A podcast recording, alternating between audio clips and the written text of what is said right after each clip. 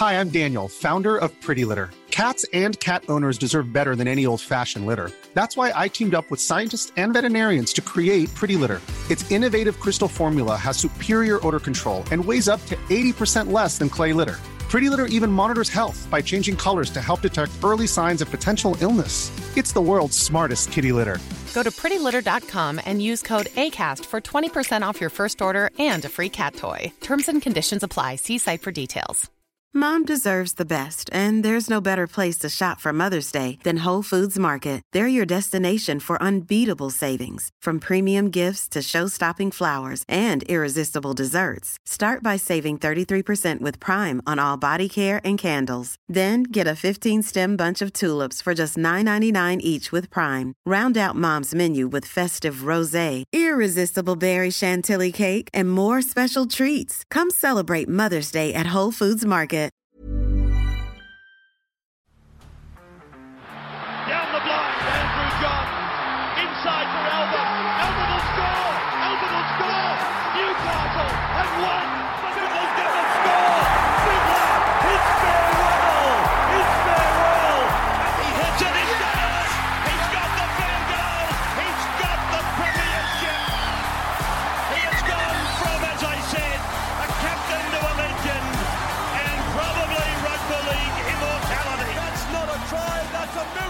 Now let's get to the games. What you've all been waiting for. Eels versus the Raiders. I mean, it's it's the Eels were fantastic. They were clinical. They were playing essentially, arguably their best game all year. But it's hard to say. Was was the Eels just so dominant they forced the Raiders, I guess, to play pretty poorly, or did the Raiders run out of gas? What do you reckon, Guru? Yeah, it's. I I think it's impossible to answer that question. One hundred percent. I think. I don't think it was the Raiders' best performance. I really thought they missed Adam Elliott through the middle, especially. I put up a stat on my page like it's crazy. In the first half, Lane, Paulo, Reagan Gillard, Papali'i, and Matterson they all went for hundred plus meters.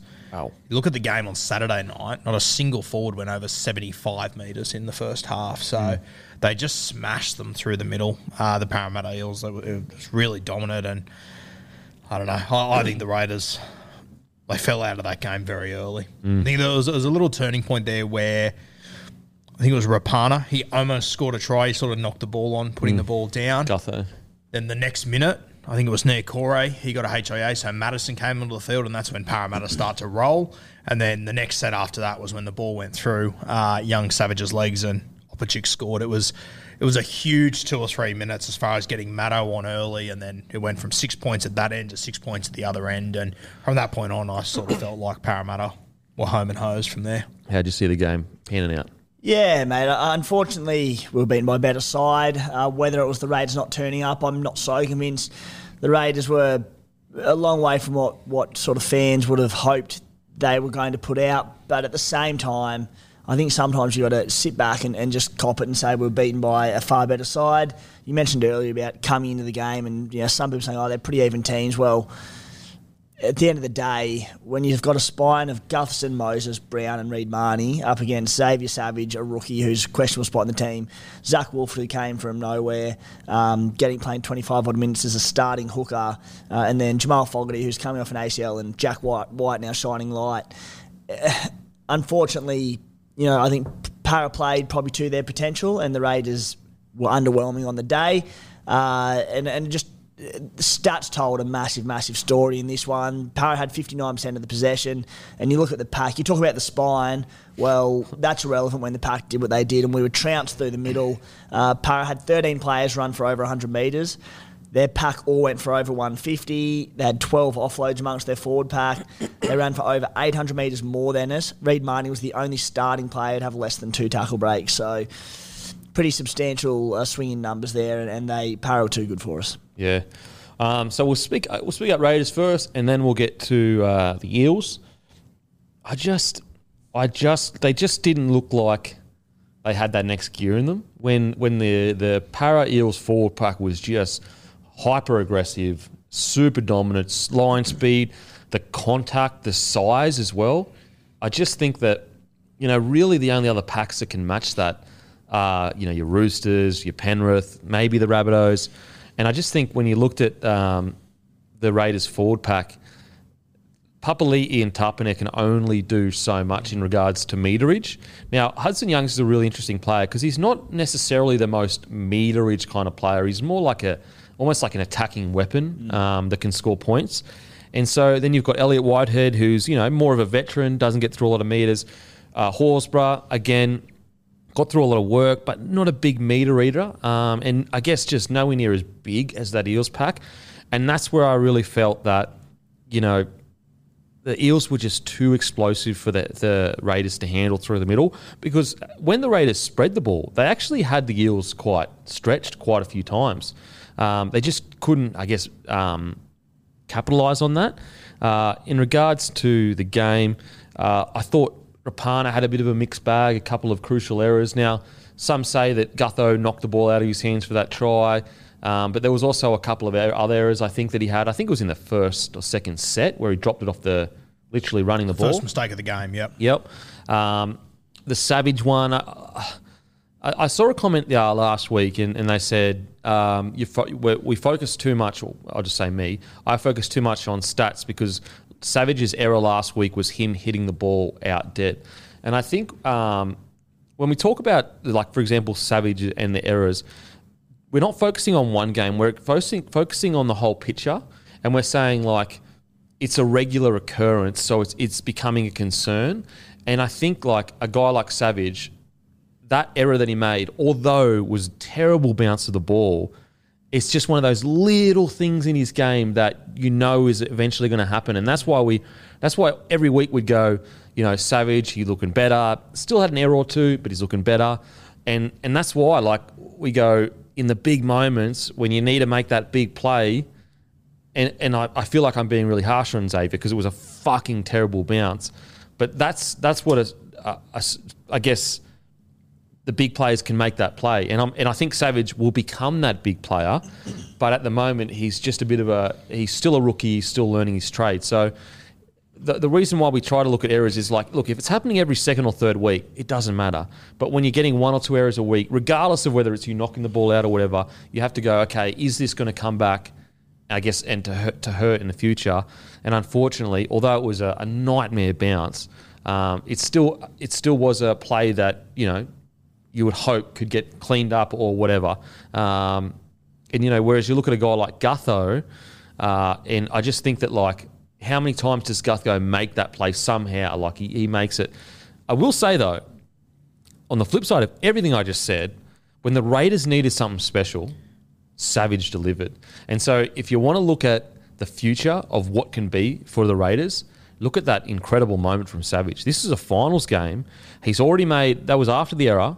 So he could have easily put his head down, could have easily just said, you know, I'm I've just you know, it's it wasn't my fault, but in saying that, I could have made it or the play or whatever comes out and scores a try from absolutely nothing. So I think Raiders fans, um, that's an exciting thing to look at. Like, tell me how many other rookies in a in a finals game can turn the game on the head like that and put their team back in it.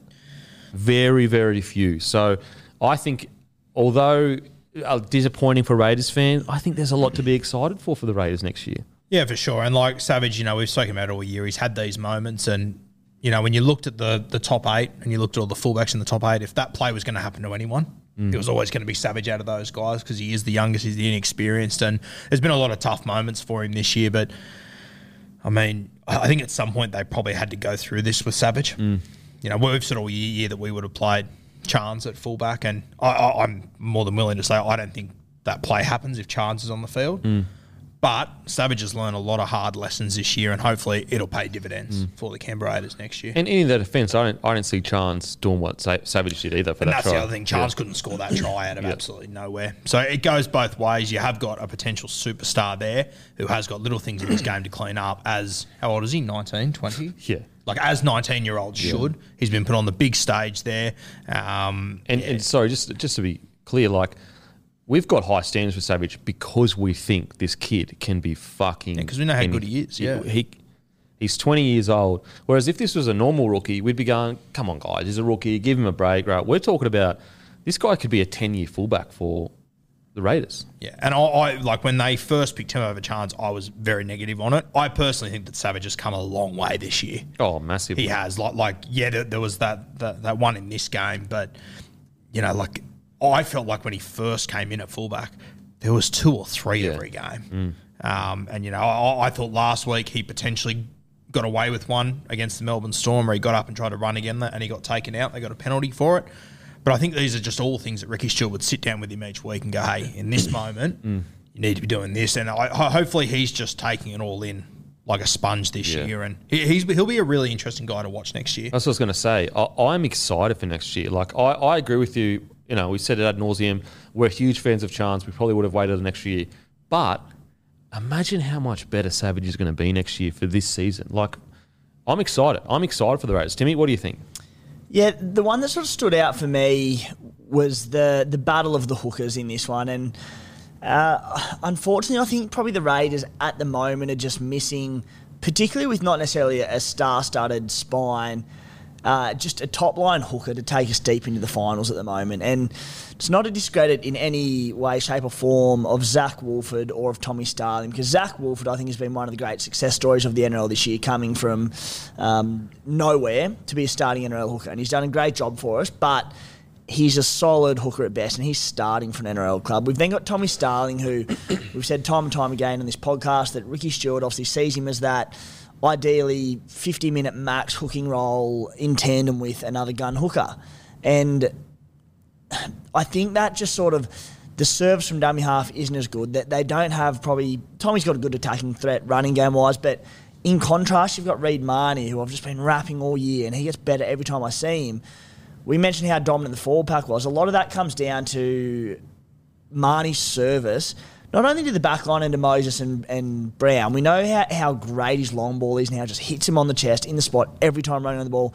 But the way he brings his forwards onto the ball, they're always playing on the front foot, and he builds that momentum. Mm. Like Cam Smith was the genius at it. Oh, mate. And and Reed Mahoney's obviously just it's a bit of a gift to do it and get out there and get them running onto And the ball. timing. and Timing is timing so it all. hard. And, and to be getting out there and, and to have the cohesion with your forwards that, you know, they're not getting it two metres behind. You're not holding up where they're, they're stuttering at the line. It's just perfect timing every single time. And uh, I think Reed, that, just having Reed Mahoney, I think him compared to the Raiders hooking duo was was a major, major difference in this contest. You mentioned with Reed there, like as I said before, five of the Parramatta forwards ran for 100 metres in the first half. You know how many run metres Reed had in the first half? Like none. Zero? Z- It was zero.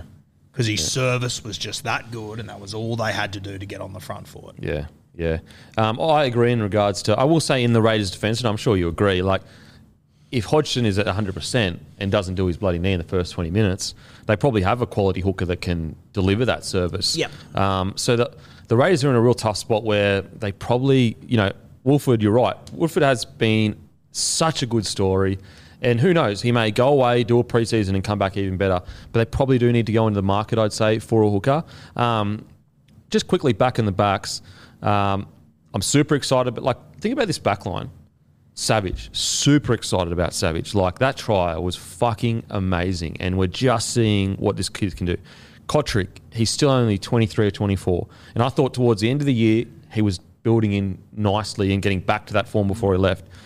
Timoko, Kris, and then you've got Rapana, but then you've got guys like Albert uh, Hopoate, who is is 18th man. This backline is young as anything. Plus, And- Harley Smith will come back next year. Harley, Harley, yep, Harley Smith. And so you've got Sebastian, Kris, and Timoko. They both got selected for the Kiwis. Yeah, yeah, they did. Yes. Yeah. I'm excited for this backline. Like, this is a backline that is super young. I'd argue it might even be one of the youngest backlines in the comp. And again, I, I just want to reiterate like, I want to give Ricky and the Raiders raps. Like, they debut. This is almost a rebuild. And I think Ricky even came out early in the week. Did you see the article where he said that it was like a rebuild year? And it, well, basically, the article. Could you just Google uh, the article? So he took the senior players away. I think it was mid-year last year, maybe. And he basically, wh- whether when it was, he took the senior players away. They went to dinner and they said, "Boys, everything on the table, everything on the table." And apparently, the senior boys said exactly how they felt. Rah rah. Ricky said here how he felt, and then the healing began. And that's also, you know, coincide with Tapine coming out and doing what we're doing. Um, I'm excited for this Raiders next year, and I think that you know Raiders obviously they had that you know really dominant period of it was late '80s, early '90s. Yeah. Yep. Ever since then, when they go through a rebuild, it's a fucking disaster. Like it is a disaster. Um, and there may be some years I'm missing, so I apologise, guys. But I think this is probably their best handled rebuild that I can remember since watching rugby league. Since the mid 90s, they haven't really had these because Canberra struggles to attract superstars. In those rebuild years, we don't have superstars to lean on to get us out of games and finishing in around that top eight. So there has been some crook ones, Mm. which is a credit to them that you know rebuilding. As you sorry, cut you short, but No, uh, and sort of this season, and last season. I know we missed the eight last year, but two prelims and a semi final in the last three years, four years. It's we mentioned three or four weeks ago, but they'd make the eight, then they'd miss. But not just miss, like they could be very deep Mm. Not down even the close to ladder. that, And it was just up and down. So Look at the start of this year. Yeah. They were Yeah. two and six. yeah, Like, I, I personally think that, okay, disappointing into the year. I'm excited for the Raiders. I really am. And I think Ricky, the staff, the admin, everyone there deserves a massive rap because they just got through a season debuting a bunch of youngsters. If they're not debuting, they're in their second or third year. Their roster is fully refreshed outside of, you know, Rapana and maybe Papali'i and Whitehead. So you've got three players. Everyone else is extremely young. And they were one game away from a prelim. Yeah, and there are a couple of young guys there that are ready to go over the next few years. Like We've got uh, yeah, Mo- Mooney, Trey Mooney yeah, will come in. Like Adam Elliott's going to leave at the end of this. That's the other thing. Like they, they lose Elliott, he's going to be a huge loss. But they have got Trey Mooney who they're grooming for that spot. Do you see him as a thirteen over the next? definitely. And he can play edge or middle Trey. Uh, and then the other one there is who we lost early on in this game, which didn't help, but it was Corey Harawira-Naera, who Mm. I don't know, don't know his exact age. He'd be mid, mid to sort of, I wouldn't be late 20s, I don't think. 26, I'd Yeah, say, max. I, think they can get more minutes into him next Yeah. season as well. Um, Uh, yeah, they- they've also over the last few months they- they've you know it's a long way down the track, but they've they've signed some of the best young kids Mm. from like they, they've taken a few from the Roosters. They signed a kid from the Sharks a few weeks ago who are very talented youngsters who. I know when I was 15, 16, like respectfully, I couldn't think of anything worse than bro. Canberra. When I was honestly, when I was playing, I I honestly was like, I probably would quit before I went to Canberra. Has nothing to do with the club. It's just way too like it's just I'm from the Gold Coast. Like it's too cold.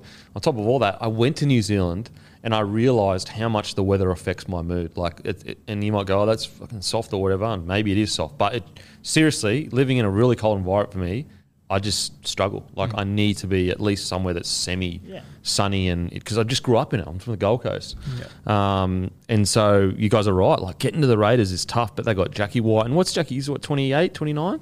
uh, be at 29 30. Yeah. At 29, I reckon, Jacko. Um, what do you got there, Matty? Yeah, just con- pretty much confirming what you said. There was 16, 16 of them, key staff and senior players, and they went to went away for a night and had like a three hour hash out. They called it a conference, and then a couple of beers and a feed, and just yeah, that's how Yeah. that's how Well, we did it. honestly, I think this is a massive win for the year for the for the club, and you know it's almost like the polar opposite of the Broncos. You know, they've ended at the start of the year. It was like pressure on Ricky. Um, you know, captain standing down and rah rah. They've ended the year with so much hope, and I think like. Uh, again, I think a guy like Savage. I know I keep coming back to him, but he's a marquee guy. You know how many tickets he can sell. You know he's a guy that you can at the club that for the next ten years, people are going to come and watch. And it's exactly what Canberra need is this young, exciting, brash kid that makes big plays in big moments. Uh, Jack Wighton is 29 and Corey Harawira-Naera is 25, 26, 27. 27. I think it's also worth, you know, like you, you said over the last few years, how you know they've had highs and lows and everything. Like they've also had three halfbacks during that period. Yeah. Like now it looks like Fogarty is going to be the guy, and they are going to be settled on him. And um, to be honest with you, I, I was I, I didn't think he'd have the impact that he did have this year. And once he did come back, and it's something that I sort of undervalued until you pointed it out two weeks ago, that he he really was a turning point for them this year, wasn't Massively. Came Massively. what, around 14 or 15 or something, and from there we're on a tear. Yeah. And again, that's uh, what we spoke about all season of the importance of a good organising halfback, and he hasn't stood out in games at No, all. not at all. But he's just helping getting get us around the park, and uh, he just unleashes Jackie Wighton really well. Yeah, massively. I mean, Canberra lost half their spine, like Hodgson and Fogarty early in the year. Ricky says they probably would have made, we, he would have thinks they would have made the top four if they were fit. Do you guys Well, I mean, look, to agree? it's it's two to three wins off it. Yeah. So would they? Maybe, but it, it's not unreasonable. Like, you know, some people go, "Oh, come on, Ricky." I I, I don't think it's an unreasonable statement. They finished on 30 points. Parramatta finished four, a fourth on 34. I, I honestly, I don't think it's an unreasonable statement from Ricky. And and again, that's why I'm so excited about this team going forward. This is a team that like is two wins off the top four and made the eight in one of the toughest years we've seen in a long time to make the eight, and went down to Melbourne, beat Melbourne. I just, I'm excited. And so for Raiders fans, yeah, okay, like disappointing way to end, and 40 to four. There's no covering over the fact that the Raiders weren't at their best, but you know, if someone said you can make the eight, get second week of the finals, and that's going to be your rebuild year, that's a fucking win. Oh, yeah. That's a big win. Um, outside of that, I want to give Corey Horsburgh a massive rap. I know you had him in the team of the week. I thought towards the end of the year, did he have an injury mid year? I feel Uh, like there was a period where he wasn't playing. Yeah, he, he missed a good chunk. Yeah. Ever since he's came back, because Corey Horsburgh was a guy that was on the origin radar for a bit. He was he was in that 2020 year. He was so close to making it, and then Oh, his he, foot he had a foot Had the injury at least the back foot end of the injury, year. yeah. And he, so- he would have been there that year. Yeah. Yeah, Sure. And so, like, the way he's played for the for the back end of the year, I think he's been so underappreciated by the wider. Like Raiders fans, I'm sure appreciate him, but just his energy and okay, yeah, his stats aren't fucking crazy, and you're not sitting there going, "Holy shit, it's 300 meters, whatever." But if you go and watch the game and see the way the energy changes when he's on the field, it's massive. I thought he was really good, got through a bunch of work. Um, you know, Hudson Young, we've been over him a million times, but once again, he still ran for 127 meters um, against a well-beaten side. Like outside of that, you've got Kris, you've got Timoko, you've got Kotrick. Uh, you know, it's really interesting because it was 40 to 4, but there were points in that game that if they just had the ball had a bounce the Raiders' way, yes, the Eels would have still won for sure. There's not like uh, Eels definitely were the better team, but if the if the ball bounces away, like you got the Rapana try, um, there were there were certain times where they would make a breakdown an edge and they just didn't finish off. The game would have been much closer. So I think it's a yeah. I don't think it's as bad as as 44 suggests. I think Parramatta would have beaten just about every side the other night, not named Penrith potentially. yeah, agreed. They played well, and I, I come back to it as well. You mentioned it without harping on it. I think if Jordan Rapana scores that try in the 12th minute, you've got a very different game. Well, okay, you got. Let's say you go. Rapana scores it, and I look, guys. I know you hate the what ifs, but we're just talking about um, key moments, big moments in games. Rapana scores that try, and then Savage legs are a little bit closed, and they hit his knees instead of going through. Um, momentum changes. Look, Eels still definitely win, But but, it, like, uh, but it comes back to as well. The Rapana knock on is why they, They had the ball yeah. for that play. So like, it does change the entire. Eels still would definitely won. But you know these little moments that, and and, that, and it's, it's a credit to the Eels because the Eels won those moments because it was Gutho that put his hand in there to make Rapana drop it. Yep. Um, but I just I I agree in the sense that forty to four I don't think reflects exactly how the game went. Um, so look, Raiders a bit underwhelming, but exciting times for next year. Anything else on the Raiders' performance, boys? No, yeah. Uh, it will be interesting to see without Adam Elliott this year. I think he's been so important to that side the entire season. Mm. Do you think they need a 13? Because like they've been tossing and turning and bloody changing their 13 constantly. Well, I, you know, I, I know that we, we just said that the halfback coming in, he was. I also thought when they just settled on Adam Elliott at 13, I thought that made a huge difference. You, you you would have watched more than me, but I, I thought it was massive for them when they just put him there and left him there. Yeah, he was great, and I think probably we we, we sort of emphasised the importance of a really good ball playing lock, and I suppose maybe worry next year a little bit who that will be for the Raiders. But at the same time, we're also such a forward heavy side. Like a lot of our footies played through the middle. We win a lot of our games just through pack dominance, uh, which we obviously didn't get on the weekend. So I don't think that link play between lock hooker halves is as important as other clubs where like the Rabbitohs, uh, like the Sharks, who that ball movement is just so pivotal to their game. If I'm Ricky, I'm, you know, picking two to three guys or two that I think are going to be my 30 next year, and they are ball playing all off season. Like, seriously, I am not letting them off the field unless they've been on there for an extra hour ball playing every fucking session. Are you assuming it'll be Whitehead? Like that was obviously the idea at the Wouldn't start. you go? I'd go season. Trey Mooney, wouldn't you? Oh, I would, but I mean, they came into this season wanting to play Whitehead as a 13, so that that's the only sort of take that I'm looking at. I'd, I'd, me personally, from what I've seen, and it's a very small sample size, I'd be going Trey Mooney, and I'd be, I'd be investing. It's Trey Mooney, correct? Yeah. I'd be investing heaps of um, resources in in regards to coaching staff. Like he would almost be nearly my most importantly trained player uh, of the off season, and I would be just dedicating so much time because like when you watch him play, especially I know it's in the under was it 19s Origin that yeah. we watch Yeah. this is a special player. Like he he was the standout forward of that game, and also he was getting in the faces of the Queensland forwards. So like he's that he is that guy. I'd be putting a bunch of resources into him. I'd be if I have to hire a, a, a former thirteen or whatever to come down and train with him two to three times a week. I'd be doing that. Um, I do think the wishy washy nature of selection in that thirteen role probably did hurt him over the period of this year. And I think that going forward, they should select someone and, and stick with it. Again, easy for me to say, but that's my thought. What do you th- What do you think, Timmy? Yeah, no, I, do. I, I do. Look, I I always like cohesion in sides and picking and sticking, trying to change up as little as you can. Um, but as I said, they're, they're a bit of a rough and tumble, knock knock down the front door type four pack, the Raiders. So I do think more than most sides, they can get away with chopping and changing players just to give them fewer minutes and just to manage them over the season. But Yep. I, I know what you're saying for sure. Um, any other? Well, what, what were your thoughts on Jackie Wighton's uh, hit on Moses? Was that an issue? Should have been a penalty? Did you like the fact that Wighton was filthy? Um, well, w- w- was this the one that was a bit of a head slam, or when he came back on the field after? Um, see, It was two, wasn't there? there was yeah, there was a bit of a head slam. yeah, I don't know if you call it. a- Yeah, it wasn't a head slam, but kind of was. kind of was a yeah. head slam. Um, the other one.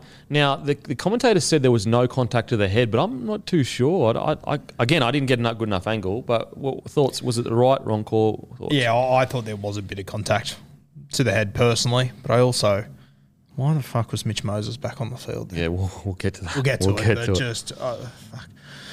I thought Parramatta were going to get exactly what they deserved for a split second there in that moment. Uh, anyway, we'll, we'll get to that. But yeah, I, I thought that uh, Jack was potentially a little bit lucky to get away. Was it a penalty in the end? Did anything? uh, penalty for a rough, like rough play or something. Uh, eh, like uh, what was the word? Unnecessary roughing, some shit like that. Yeah, right. Okay. Timmy, Oh man, I can't take the green the green goggles off of this one. I didn't get much enjoyment out of that game, so to see him absolutely whack Mitchy Moses, one of one of two moments that and Savage's try. So I, I'm all here for it all day. I will say, if there was no contact to the head, that's the dumbest penalty I've ever seen. Like unnecessary roughness. What? Honestly, what are we talking about here? Now, look, if you wanted to say it was a shoulder charge, okay, maybe. But if you're not going to call it a shoulder charge and there was no contact to the head, what a joke. What a what are we talking about here? Like this is a good strong tackle that like he had him on the ground. Like we're talking about rugby league here. Like they they're running at each other, 120 kilo blokes from 10 meters, 20 meters away, and a, a, half gets a little bit roughed up, and we're giving penalties away. for the prelim, just give Mitchy Moses a non-contact bib, throw some Oz tags on his Oh, edge, and we'll mate. just, we'll just tag him. So look, if there was contact with the head, put it this way: if there was contact to the head, if there, put it this way, if there was contact to the head, he should be in the bin. So that's what I don't get with these inc- inconsistent, like inconsistent calls. Like, if it's unnecessary roughness, that's embarrassing. If it was contact to the head, that's hundred percent ten in the bin. It's a swinging arm to the head of a bloke on the ground. Um, but anyway, look, what I will say though is, I loved the fact that Jackie was angry. That's what you want to see in your players. He's pissed that he's they're not going to make the finals. They've been dominated all night, so he's going to try and put a shot on his opposing seven, even though the game is over. Um, yeah. Anyway, just thought I'd get your thoughts on that. Uh, now, on to the Eels. What an incredible performance! I mean, look, there were times I think defensively on the edges, I still think they're a little bit vulnerable, uh, but their forward pack, it's it's really it's a like double edged sword because when they go into contact pre-planning offloads, it never works. But when the Eels go into contact just worried about winning that contact, the offloads come. And and so like nearly every one of their offloads, I wasn't sitting there going, "Oh shit!" Like I was like, "Oh no, you know, the ball is com- seriously easy free." When the Eels play like that, honestly, they can beat anyone. They're, and, I, and I honestly believe they're the only team that stands a chance against the Panthers. Uh, I thought their forwards were absolutely incredible. I thought uh, their reaction to everything in the media, I thought they showed that they're a, a galvanised group. Um, Gutho made some really, really big plays. Um, you know, we'll get we'll get to Dylan Brown. Uh, Waqa Blake, I, for the life of me, did he get one high ball kicked to him? Wasn't many. That's one thing where I'll say the Raiders stuffed up because it's like that is shocking to me. Waqa Blake didn't get a single. God. Like w- when I was watching, I was going, um, "Did they watch last week?" Because Well, Fogarty came out and said it during the week that he'd be targeting him. so, do you think it was just because the the, the Eels put a lot of kick pressure? Because the Eels did put a lot of kick pressure on, which is good to see. But what a what a missed trick by the Raiders And to just, not we, we, we were dominated so much, so we were always kicking from deep in our own half or like around halfway. It wasn't the kicking from on halfway or just past halfway where you can just put a bomb up and take it. It was harder. A lot of just long kicks downfield that anyone can take. So Mm. But don't you just risk it? Like if even Just if you put it up. yeah, just put it up. Yeah. Like just get it up there. Because even they did put a couple up to to Gutho, and Gutho let them bounce. Um, anyway, we've spoken about the Raiders. Uh, outside of that, the, the the Eels looked as good as they've looked all season long. I thought their attack looked probably the best it's looked all season long. Uh, what I found really interesting, and obviously I messaged it to you, I th- I kind of felt Dylan Brown was playing the seven role in the first half. Like I really felt like he was a calling the shots. If you go back and watch that, Moses was staying on his side of the field, and it was actually Dylan Brown that was shifting from side to side and being the first off the ruck or second off the ruck, giving it to Mitchell Moses. Um, and I wonder whether, you know, was Mitchell Moses a little bit groggy still? Not groggy, but feeling the effects. And was the game plan Brad Arthur going, you know, Brown, we need you to step up here. We need you to take. Because Brown had 29 runs. 29 runs, and Moses had 10. And so, have we, have the Eels unlocked almost, is this a direction going forward for them where the best way to get Brown into the game is saying, we need you to essentially, you know, Moses will tell everywhere to go, but when it comes to the plays, we need you calling the plays. quick quick sidebar before do that. With NRL.com stats, do we know at what point it becomes a run? Because I know like catching the ball is not a run. Mm. And when it when Meadridge and Yardage, well not Yardage, when me just go onto your tally, because with Brown, because of the, the speed of the play of the balls, he was catching, running his five, six metres, and then he'd dish on. So I'm assuming a lot of the, I'm assuming he wasn't tackled 29 times. So do we know, is it like, do you have to run a, is it three to five metres or something for it to be counted as a run? I think, isn't it just advantage line? Yeah, well, I, I mean, if you want to take another guy, for example, Reed Mahoney, like he finished that game with five run meters. I mean, like the amount of time he gets out and just engages the markers and then gives, like you would have to assume that adds up to more than five meters over 80 minutes as well. So, It must be a minimum of five metres Yeah. Uh, something. it must be something like Yeah. five. So, like someone out there will know will know what the go is. So I do it's- know it's very Fo- intriguing. Fox and NRL use different stats. yeah. Yeah, p- particularly when it comes to attacking stuff like try assists and Yeah. tackles. Tackles, Fox will, sorry, NRL will credit sort of third man in a lot more, whereas Fox tend not to. They give it to the first two dominant tacklers. Mm. Yep. Um, but try assists, NRL will often give it to like the centre who tips on. Fox are a bit more subjective in like who creates the overlap and that. Mm. Well, sometimes Fox will like, it'll be like two passes before they give the try assist too.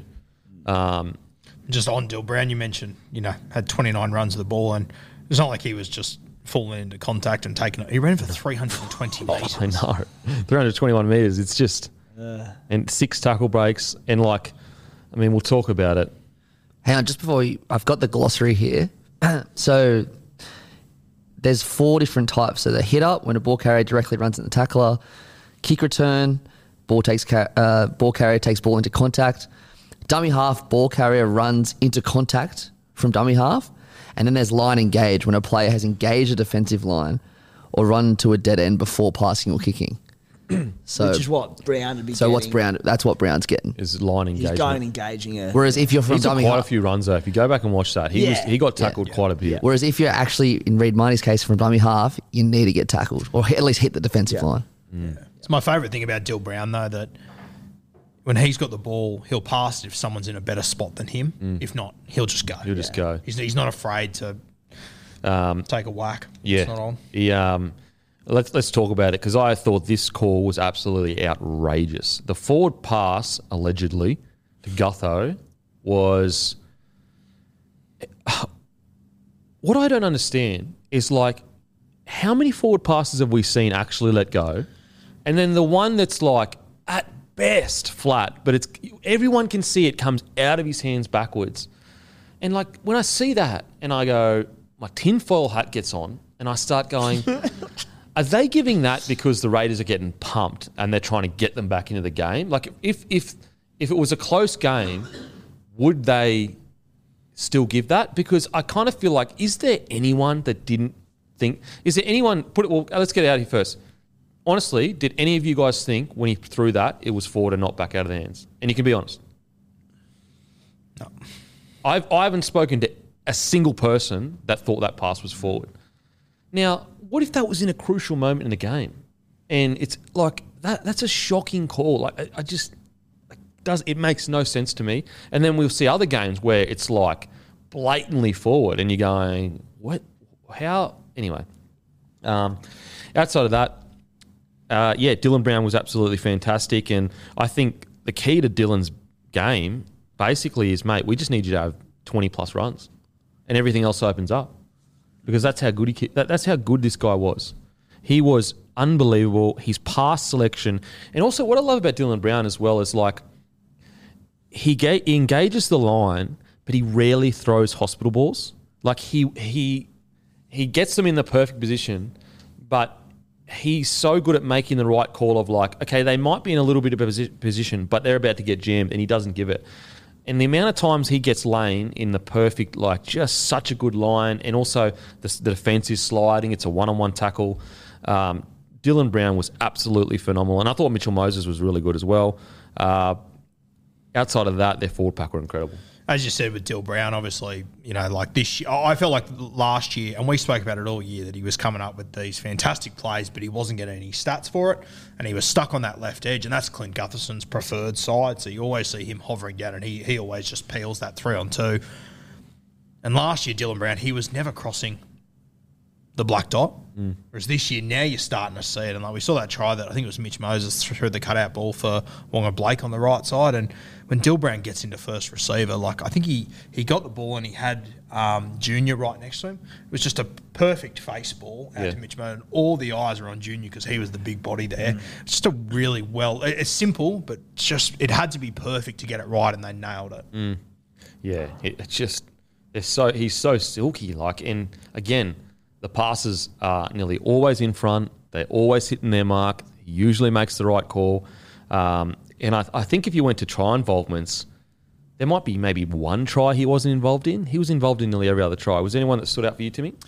It was just more the way they're playing as a team. I, I can't believe how well they're just playing in unison, Parramatta. From 1 to 17, they are just on the same page. And one thing that stood out for me is just the push support in that side. So, sorry to use the Bronx as an example, Kempy, but two years ago when they had a good good lineup and they just had no go for it, they were just in all sorts. I'm sitting there, on what's happening? Hmm. And you looked at them and they're just going one off the rock, one off the rock, one off the rock.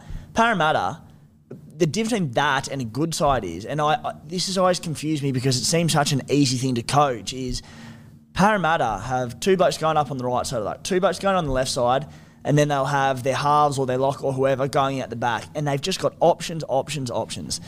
This isn't that hard a thing to do and harder thing to, to inject into your game plan. As a defensive line, you, there's a million different options they can go with. so Paris Park are just playing in unbelievable uni- unison so much of their game plan is centered around having these hard running gun back rowers. They get in under the inside shoulder of their halves, and the second they do and they get them to commit, this is any NRL team, but Parramatta do it better than just about anyone. Mm. They go whack straight out the back, and then the speed they play in the back line is exceptional.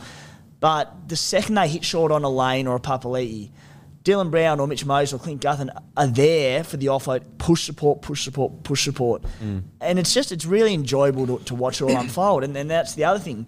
If they go, they go at the, the back row going hard at the, the inside shoulder of the half. If he doesn't commit and that they'll just sort of lay it off to him, boom. That'll mean that their short sides um, not stacked up with, say, back row or centre winger, and they might find a front rower out there because they've had to, to squeeze out there. Mitch Moses and Dylan Brown are two of the best short side players in the competition. The second they see, see a front row or anyone out of position, Mm. they take them on, they get them for speed, and they score so many great short side tries. Um, just really enjoyable to watch. Yeah. Oh, you're totally right. And I think a really good example of exactly what you're talking about is like when you run in pairs all the time, it's great for that run, but it's also great for all the runs that follow it because the Dylan Brown no try, he ran through a gap that might have been like he, it was almost like, oh shit. Like he, he realized it was there and just went boom, gone. But that gap is because the inside men the same shape that they're seeing of like, let's say it's coming out at our own end and it's Paulo and RCG, or uh, it's Matterson and, and, and Paulo, that same shape, you, you have to be you have to be honest and you have to stay and you can't slide out. And that's why you see these. I mean, the Rabbitohs do it perfectly, but that's why you see these giant gaps all the way out in the edges because like for the last three sets, the the the Eels have just been jamming it through the middle with those two pass shifts, and then the, on the fifth set, that's the brown one, they hit out the back, and all of a sudden that condensed line that's been trying to stop these massive forwards is too condensed, and there's these massive holes. Um, so yeah, you're absolutely right there. And uh, like Matterson's ball playing, Oh, it's fucking so good. You know, I'm surprised that he that he doesn't start at 13 more often, but then he just is so good off the bench. I, I wonder whether he's going to play more of a role at 13 next year because I know he wants to be a 13. I I think in Brad Arthur's mind, he knows that they need to start games going north and south. Mm. When they start to go lateral, that's when they lose their way. Like for me personally, I always look at as soon as Matterson walks on the field, that next 20 minutes, that's the most important 20 minutes when you're taking on Parramatta. Mm. If you can win that period, you go a long way to beating this side. Mm. Because they'll, they'll beat the living shit out of you to start the game with these two front rowers, and he gets on and they get a bit of ball movement. And if you can win that period, you can sort of leave them in the. Uh, and you saw that that's what Penrith did the other day. Mm. As soon as Matto got on, they won that period, and it takes you so far against Parramatta because Mm. he is so talented. But I I personally think he, ideally, Arthur wants to keep him coming off the bench. I think he's perfect there. He just like it's it's bizarre because like back in the day it was like bench players were the not as good players or whatever, but like Matterson is just so important. Like that try with Ju- uh, Junior Paulo, um, he ran, it's like the, just a yawning gap. It was just like boom right there, but it was because it was a quick play of the ball. Matterson is such a fucking big body. You have to be honest with him um, in regards to defense. To, to be able to have a guy that comes through as a 5'8 and a talented ball player, and then for him to turn into the absolute brick shithouse that he has, fuck, it's a dangerous combo Oh on your mate, side. yeah, it's yeah. He's like the, the way we, we speak of Cam and Isaah Yeo in their ball playing. Matterson, we know with that five eight background, he can do that, and he can. He's good enough. He's got all the attributes to get to their level. So this time next year, we we could have him right up there with the best locks in the game. And I remember sort of the start of the year, um, we were chatting about you know Maddo better on an edge as a middle, and I, I for one was sort of like, oh, he's such a good line runner out wide. I like him on the edge, but now that we're just seeing this ball playing lock become so important, it, he's a lock, and, Yeah. and geez, he's good at it. far out, and he must be a nightmare defense because he's so fucking big. like compared to the other locks in the comp, he is a, just massive. Um, also, I want to give a shout out to Will Penisini. Um, he's a guy that just flies under the radar. He's 19. Like he's Suoliti's age. He, he's the same group that Suoliti came through. I thought he was outstanding, and I think he has been outstanding, especially in defence. Like his contact, the fact that he's like already got his man strength. He's only going to get better, which is crazy. Now, when you look at the stats, he made 23 tackles. Now think about this: Brown made seven, Blake made four, Opacic made four, Sivo made two, Gutho made four. He made 23 tackles and only missed two on the edge.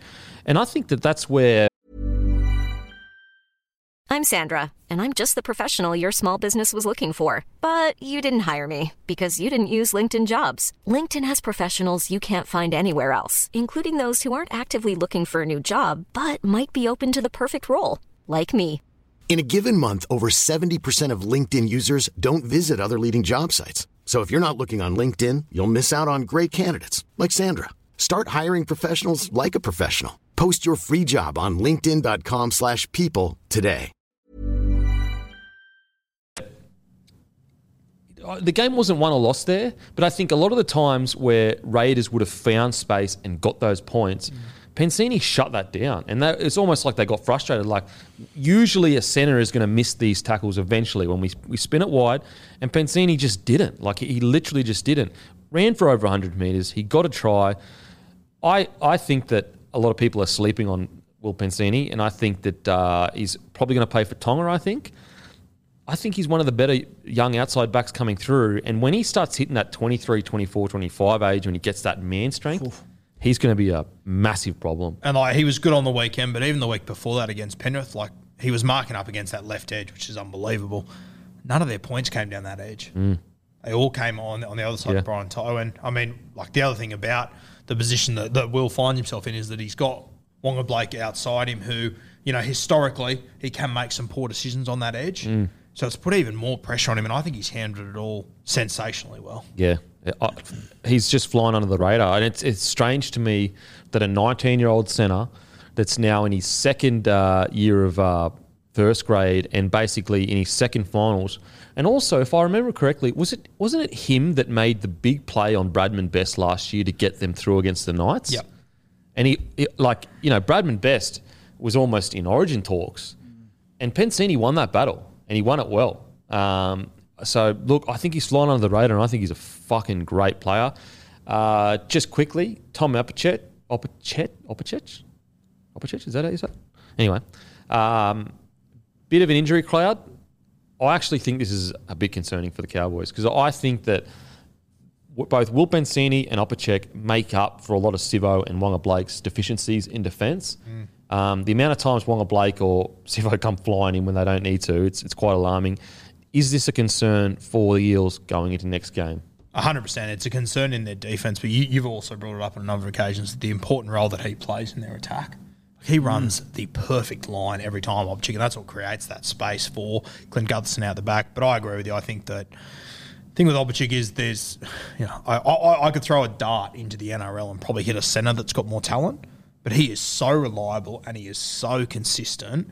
He's one of those guys you realise how good he is probably when he's not there, more so than when he is there. So yeah, I, I think it'd be a serious worry. And if I was the North Queensland Cowboys and he's not there, it's something I would target. I'd be going down that edge every day of the week.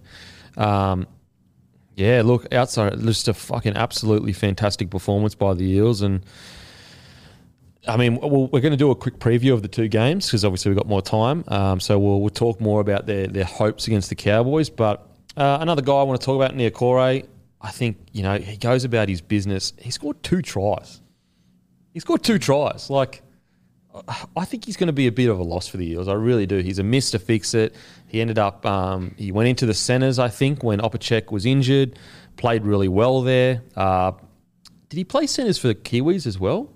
Yeah. I think he has, yeah. He went really well there Well, then. I think he'll be a starting centre for the Kiwis. Yeah, yeah. I think he's a great buy for the Warriors. I really, really do. It's just a matter of can the Warriors system get the best out of him, but I think the Eels are going to miss him. I I don't think there's any doubt that at some point next year there will be a time where Parramatta has injuries and you'll sit there and go, fuck Niukore Yeah, would be handy fuck, right he'd now. be handy. He's exactly what they need in this moment. and he fills so many gaps. And he doesn't, you know, a lot of the time when you say fill gaps, it's like, oh, they just go on and get the job done. But he actually impacts games. Um, Well, next week, if Opacic is out, he could start at centre. I reckon you put him because, there. Because the alternative is you're tinkering too much with your back line and you're going Waqa Blake back to centre, Simonsson on the wing, which there's just a lot of moving parts there. So I think it probably got to be Niukore at centre. Oh, I think it has to be. I think you just think defence first. Especially defen- yeah, defensively in a pre- prelim final, like it just Yeah. makes sense. Because like the other option is Waqa Blake there, and who would go on the wing like It'll be Simonsson. You bring in Simonsson, and so, I, that scares me. so then you, you're causing issues on both sides. yeah, and also like Waqa Blake at centre, like we've seen that, and unfortunately defensively he makes Against Nathan Cleary and Critter. yeah, yeah, tough. Well, Cowboy, as in we saw it against Nathan Oh, Cleary. sorry, so sorry. Yeah, no, no, Cowboys. Um, Still, you'd have to mark what Townsend, Hiku, Nanai. Yeah, fuck, doesn't get easier. Yeah. Holmes or fucking He, didn't he play centre for the first half of last year anyway? And he was Waqa? He, nah, um, Niukore. Yeah. He, Yeah, he was. it was and he great. was quite good. He Yeah. was their best. Well, I, yeah, I wanted him to yeah. stay there when it was happening. I was like, I think he should stay there. But anyway, Ma- Imagine if Brad Arthur came out and put Dylan Brown to centre and Jake to half. holy moly, mate. There'd be riots. There would be riots in Parramatta. There would. There would be fucking riots.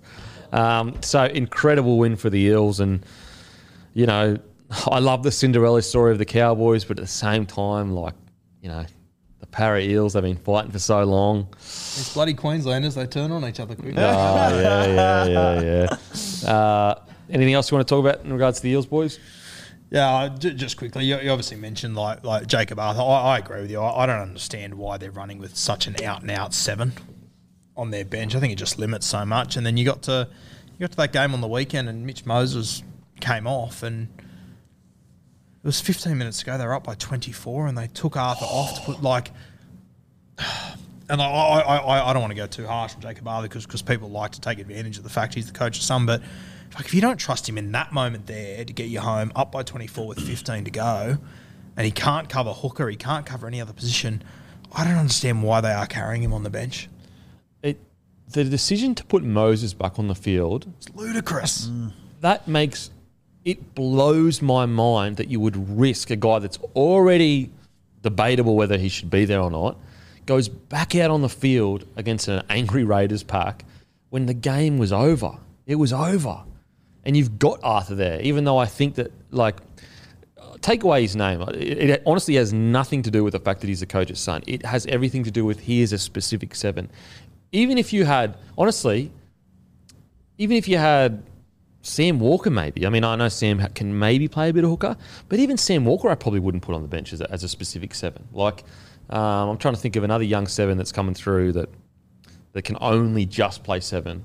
So it, like there aren't many of those guys around anymore. Jakob Arthur is he he is a halfback and nothing else. yeah, and so A good example would be how Ilias is South's halfback, but last year they ran with Taaffe because yeah, he's more versatile. And uh, look, maybe I would put Sam Walker on the bench, but the point I'm trying to make is like it's, it does nothing to do with Jakob Arthur and his ability at all. It's just the nature of like the fact that the multiple positions that he can't play. Um, so look, it looks like he's going to stick with it. I, I'd, I'd assume that it's going to be the same next week, but I agree. It's, it's it's a very surprising decision, and and what makes it even more surprising is like when Moses did go off, and you had the opportunity to give him some minutes.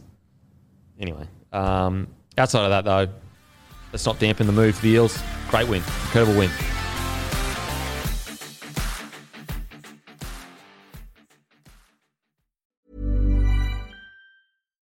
Deserves the best, and there's no better place to shop for Mother's Day than Whole Foods Market. They're your destination for unbeatable savings, from premium gifts to show-stopping flowers and irresistible desserts. Start by saving 33% with Prime on all body care and candles. Then get a 15-stem bunch of tulips for just $9.99 each with Prime. Round out Mom's menu with festive rosé, irresistible berry chantilly cake, and more special treats. Come celebrate Mother's Day at Whole Foods Market.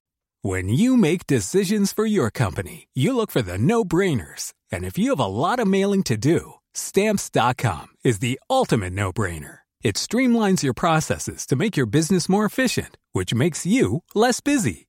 Mail checks, invoices, legal documents, and everything you need to keep your business running with stamps.com.